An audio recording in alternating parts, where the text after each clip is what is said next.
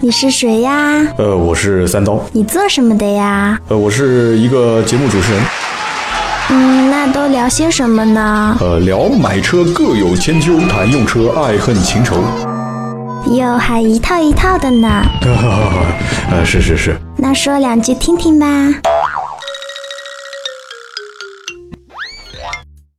大家好，欢迎收听今天这一期《百车全说》，我是主播三刀。那么还有一个多星期呢，就要过年了。在过年之前呢，首先肯定是祝福各位啊广大听友过个好年，新年快乐，全家身体健康，身体健康才是革命的本钱啊。今天这期节目呢，我们邀请到了我的一个非常好的朋友啊，这个好朋友呢，之前我一直都是想联系他来上我们的节目。这个好朋友的网名叫做不二，来不二跟大家自我介绍一下。大家好，我是不二，来自公平价一家二手车价格服务平台，非常高兴今天和百车全说的听众朋友们能够有这样一个机会。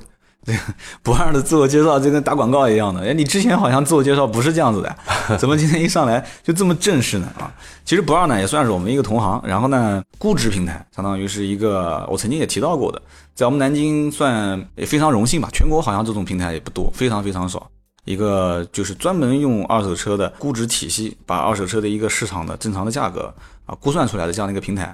那今天这期节目呢，不是打广告啊，今天这期节目我们纯粹就是来聊一聊，马上过年了，然后呢，很多的老百姓现在都用各种各样的方式回家啊出行，包括买车、租车、坐火车、坐飞机。今天聊的就是关于二手车的事情，而且今天这期节目话题呢，非常的简单和直白。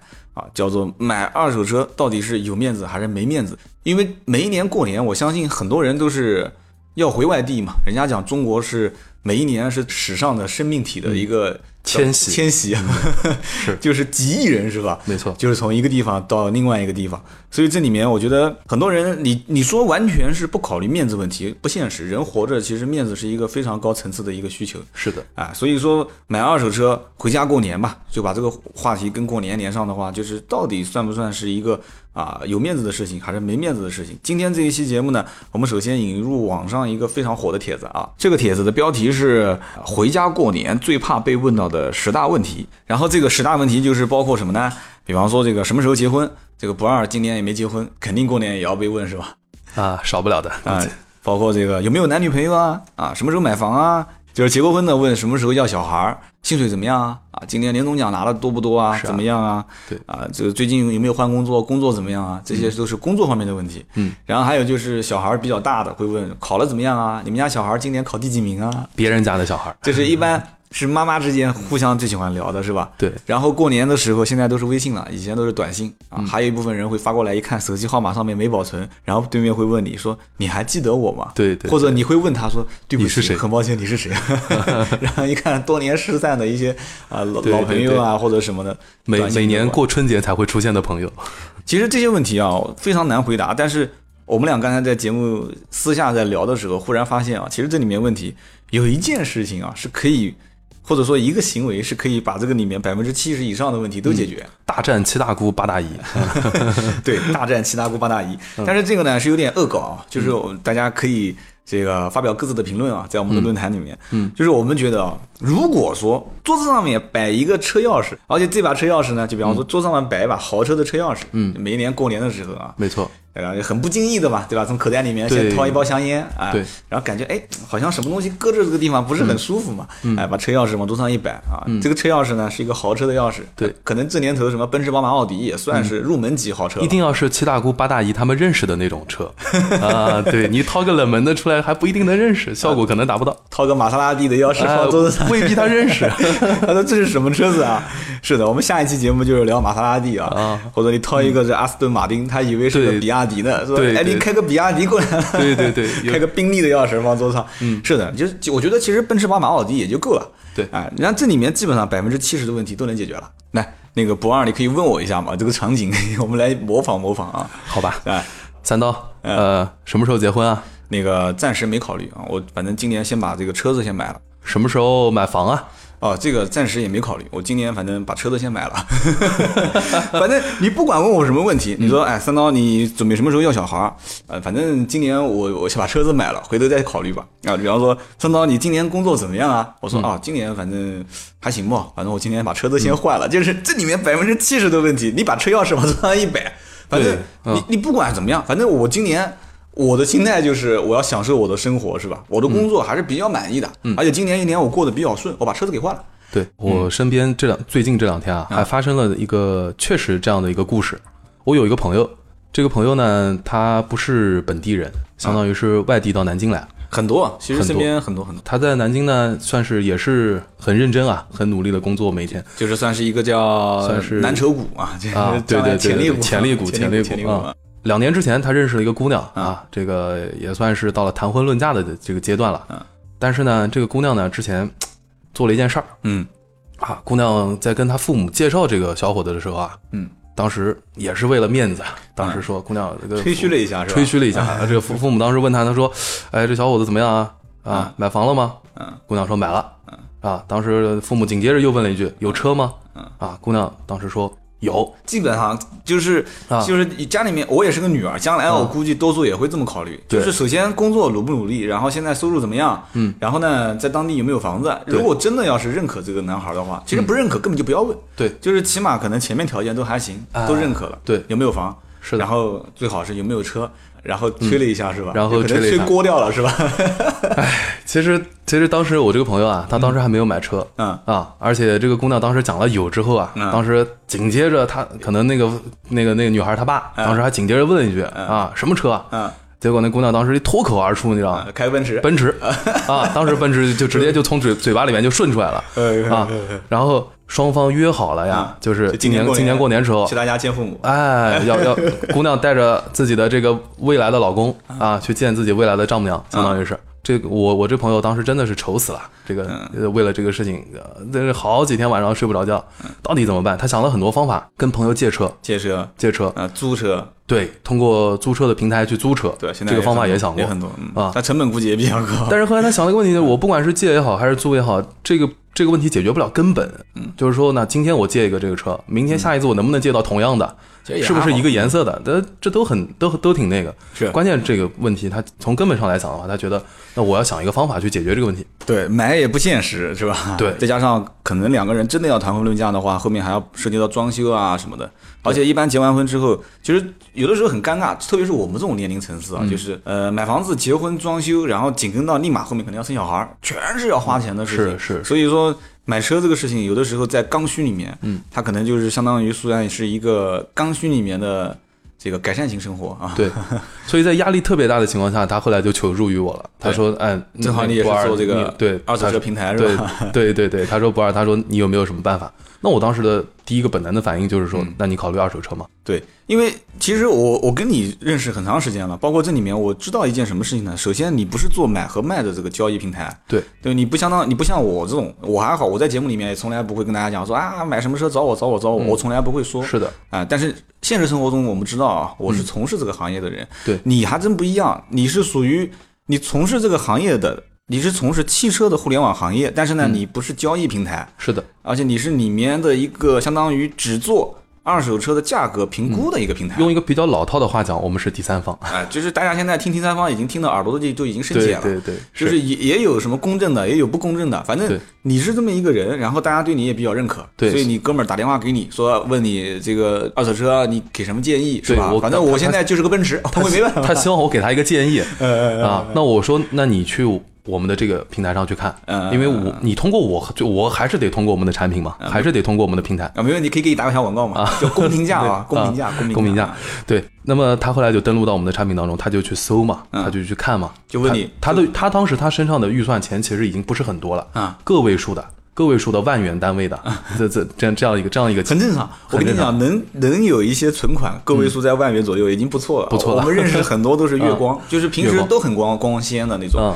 嗯手上都是呃 GUCCI 啊、LV 啊、Burberry 啊，然后玩的这个手机什么最新的都换什么的啊，但是我们都很清楚，实际上他要让他拿点钱出来是非常非常困难的，月月都要还信用卡，哎所以其实这个这样的相比之下，我这个朋友其实还是挺靠谱的了，是很靠谱。啊。嗯所以后来最终呢，他买了一辆什么车？买了辆奔驰的 C 两百，呃二零一零年的在二手车市场里面，这个车也比较多。这个车，嗯，但是价格方面呢，也有高有低。价格方面，它当时在我们的平台上的估的估估值的价格是在十五万到十六万多，十五万上十五万五到十六万四的样子。啊，反正它最终的收购价格就是应该算是它买入的价格。最终购买的这辆车的最终的成交价是在十五万三。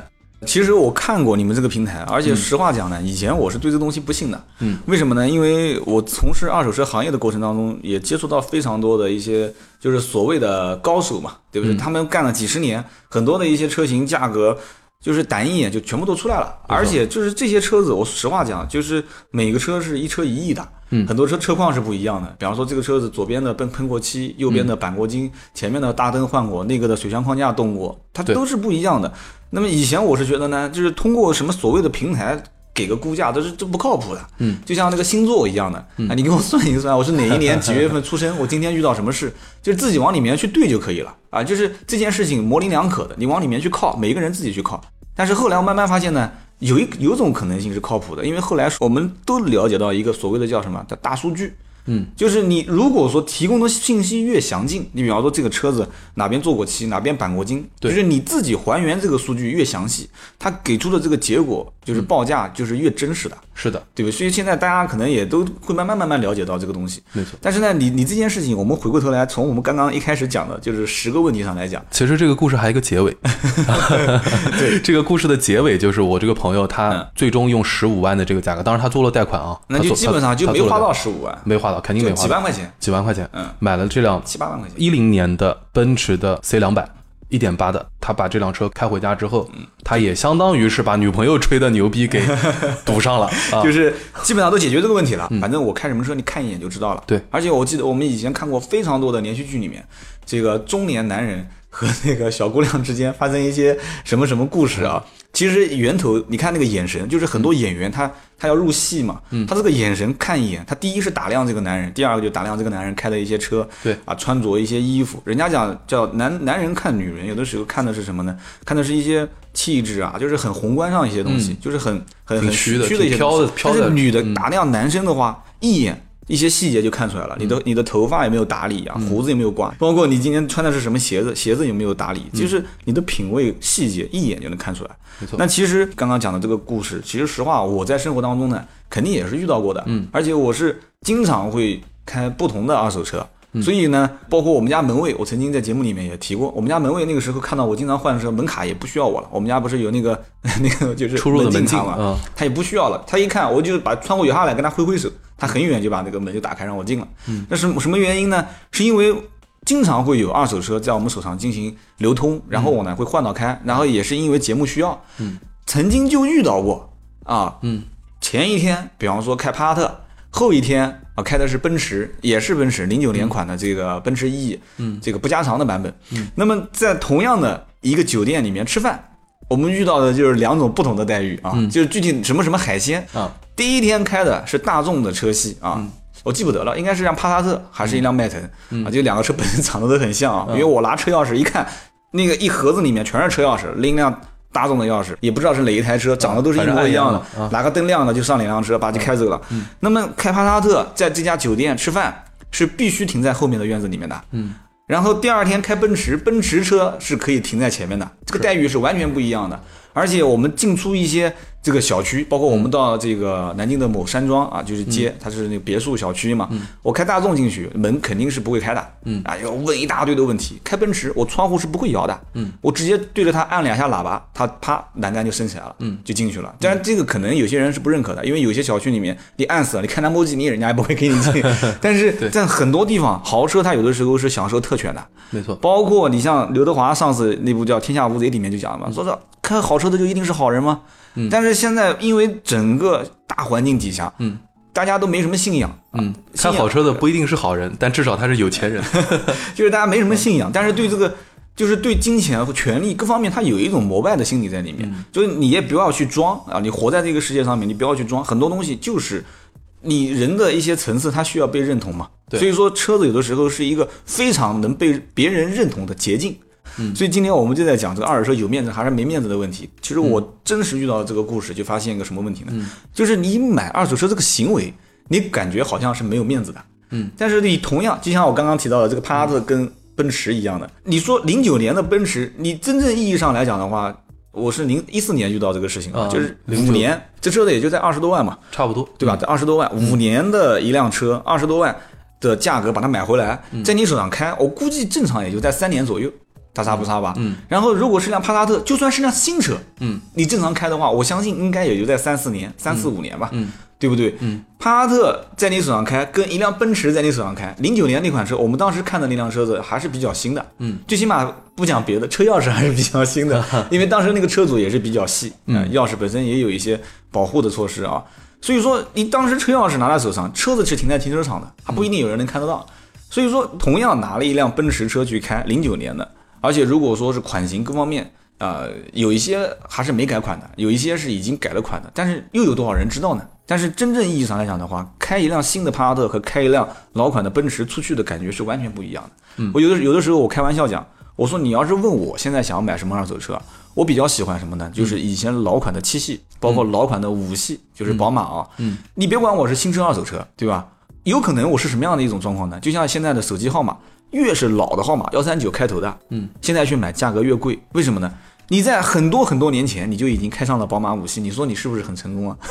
对 对对，这个 感觉有。点假。但是如果是一个做生意的人啊，你开一个老款的宝马五系，然后你在跟大家聊天的过程中，但因为现在很多东西都是包装嘛，嗯，你说哎呀，你说我这个车子很多年前啊，我在做什么生意的时候啊，我这个通过什么样的创业，我失败过几次，然后完了之后我买了一辆五系，那别人会觉得说哇，你很多年前啊，很多很多年前，别人可能还是在读书的时候。你当时已经开始赚了第一桶金了，人家对你会有很多一种不同的看法。你你别说这个东西是假话啊，就吹牛是虚的，但是我们经常会遇到，会遇到一些这种情况，包括很多人手上买的这些车，你怎么就知道一定是他自己的呢？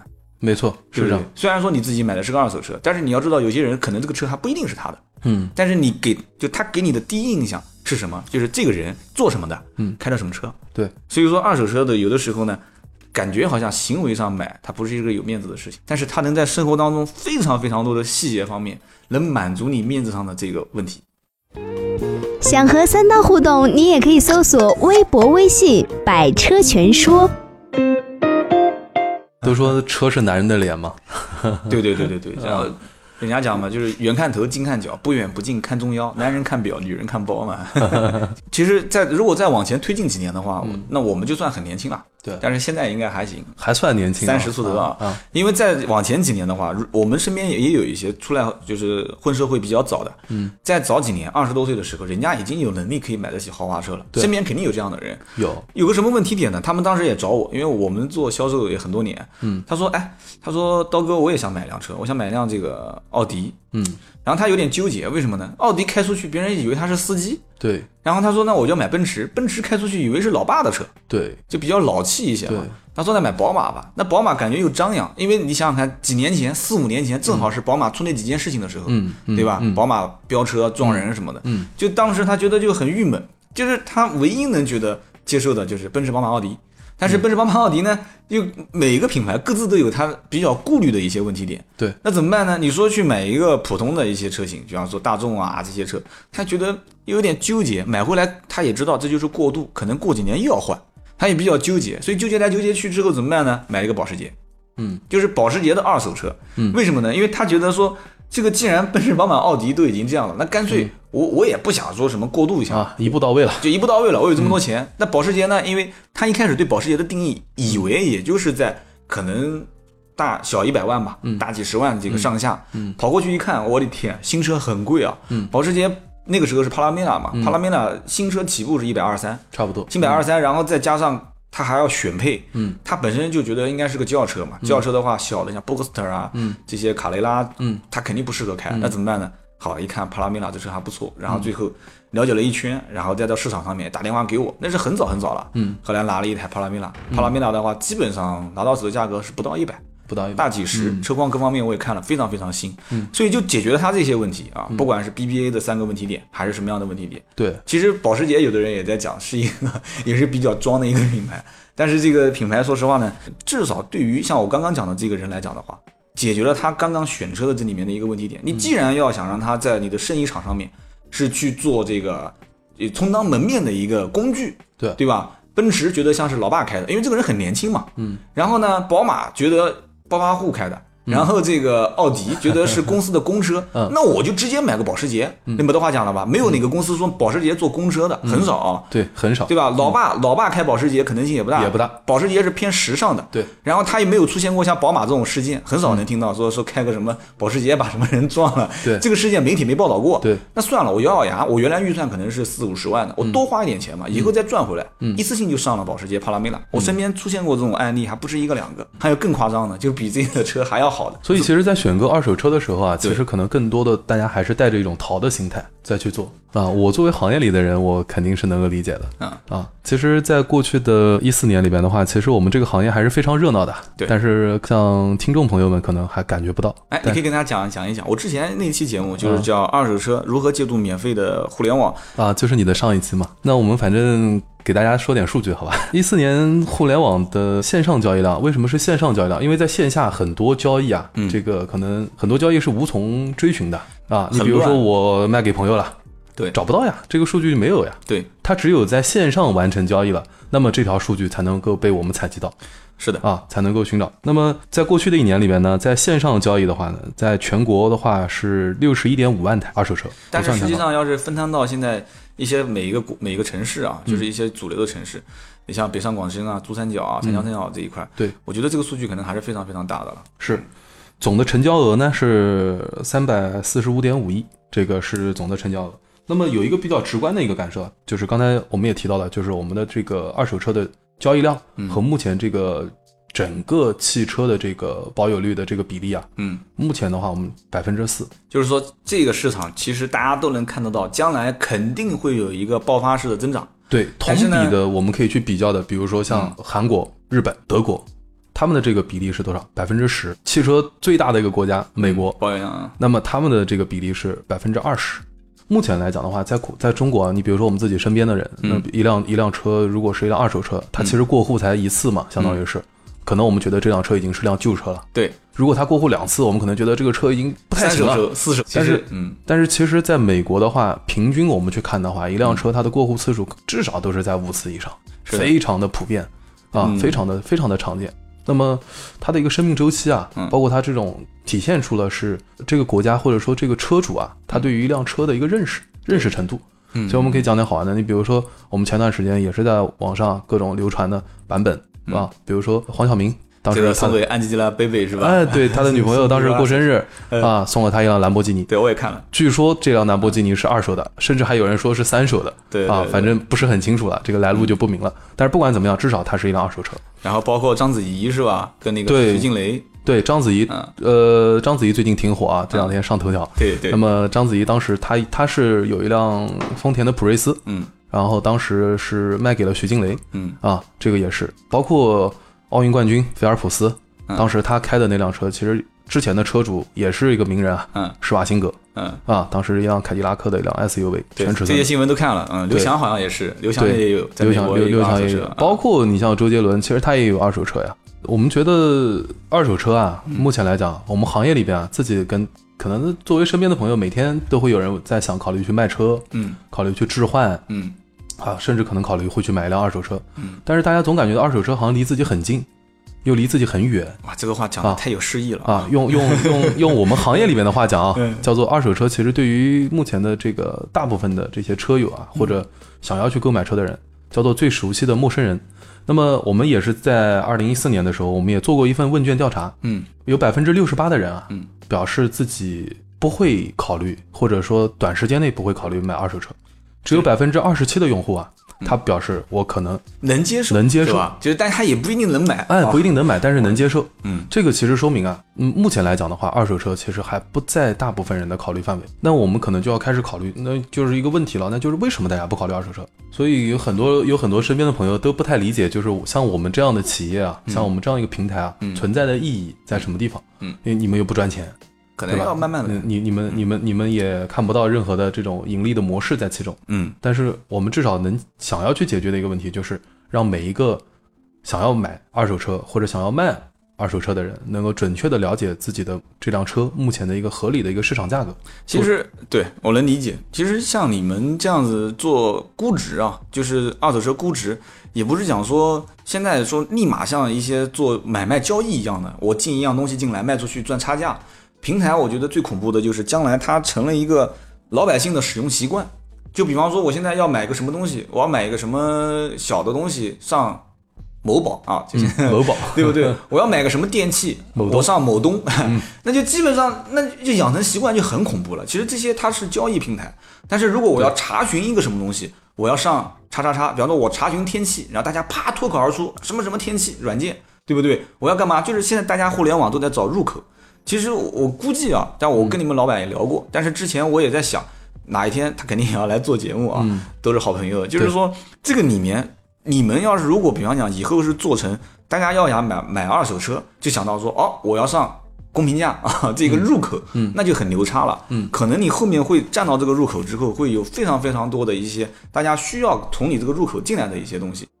今天这一期节目，我们来聊的这个话题就是二手车到底购买有面子还是没面子？对然后中间我们也提到了刚刚我们讲的这几个故事，人买东西啊，就特别是大件，就是长期要用的东西，就是所谓的叫固定资产，就是以前做财务，我们以前也了解过财务一些，叫要分摊，要摊销它的成本的。对，这个东西尽量是买好一点的。嗯，所以你这哥们儿应该不会后悔。其实我们现在作为一个算是一个小的自媒体，我是比较主张啊，就是说不是讲说大家都去买，但是我主张是什么呢？就是最起码你的眼眼睛啊，就是你的视线范围内，你可以去瞄一瞄，看一看现在到底外面的世界，或者说就是汽车，因为听这个节目的人多多少少对车子是感兴趣的。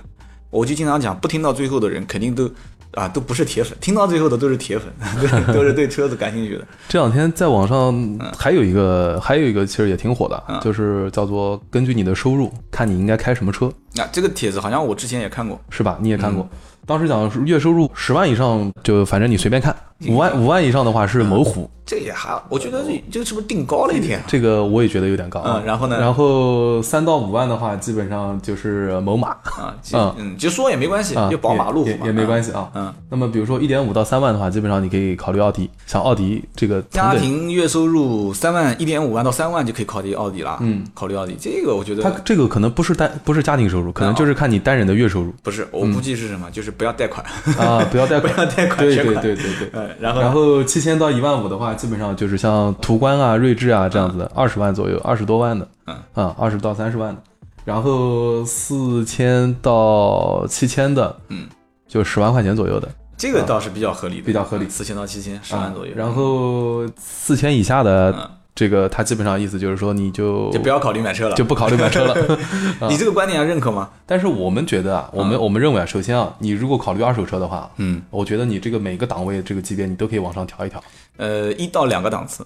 能够改变这个二手车这块儿这个行业或者说这个领域的最重要的那部分人，还是八五后甚至九零后的这样一批人。当他们成为这个社会的一个主要的生力军的时候，对，可能这个行业的春天和未来就真的到了。因为现在的这个社群，就是整个大的环境，我嗯们还是会看一看，说，哎，七零后，甚至六零后、五零后，他们是主力消费的嘛。然后现在慢慢的八零后、八五后开始主力消费群体慢慢崛起了。嗯但是其实，在八零后、八五后这一部分人当中，思想观念受上一代影响还是非常大。对很多人也是不接受这个东西的。但是你想想看，我们八零后教育的以后是什么？是蛋蛋后，对不对？蛋蛋后，是是是是，我们家应该算是什么？是是一零后了，算是。嗯，就是这一部分人有可能后面，你不用不用十年二十年，你马上后面九三、九四、九五这帮人一上来，他完全能接受通过互联网，就是我们今天聊的这个，就通过平台，嗯，我不是不专业吗？但我可以通过平台，我可以通过很多个平台。我今天节目就不用讲了，上期节目我们提到过的。所以今天这期节目，你还有什么需要补充的呢？我感觉我们聊的非常非常长了。今天这个节目非常感谢啊，感谢三刀，有机会聊聊聊二手车。是的啊，这个也也算是年前的一档特别节目吧。是也非常非常感谢不二参加我们的这个节目呢。这个不管是硬广还是软广，反正今天把你们公评价是植入进来了。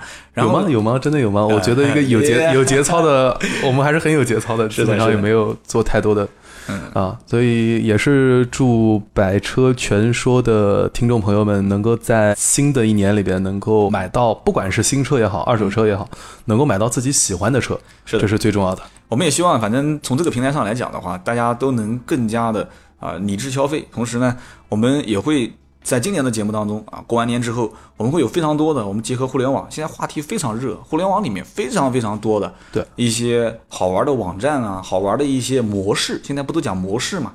啊，包括贴钱洗车、贴钱保养，对啊，贴钱买配件，然后贴钱做钣金、做漆，然后免费给你拉过来维修，然后贴补你很多很多费用。就是现在的很多模式，我们会回头今年这一年各期节目里面，我们可以分开来讲。然后我们今天也非常非常感谢不二，也带来了一些很详尽的数据，然后也跟我们分享了这个话题。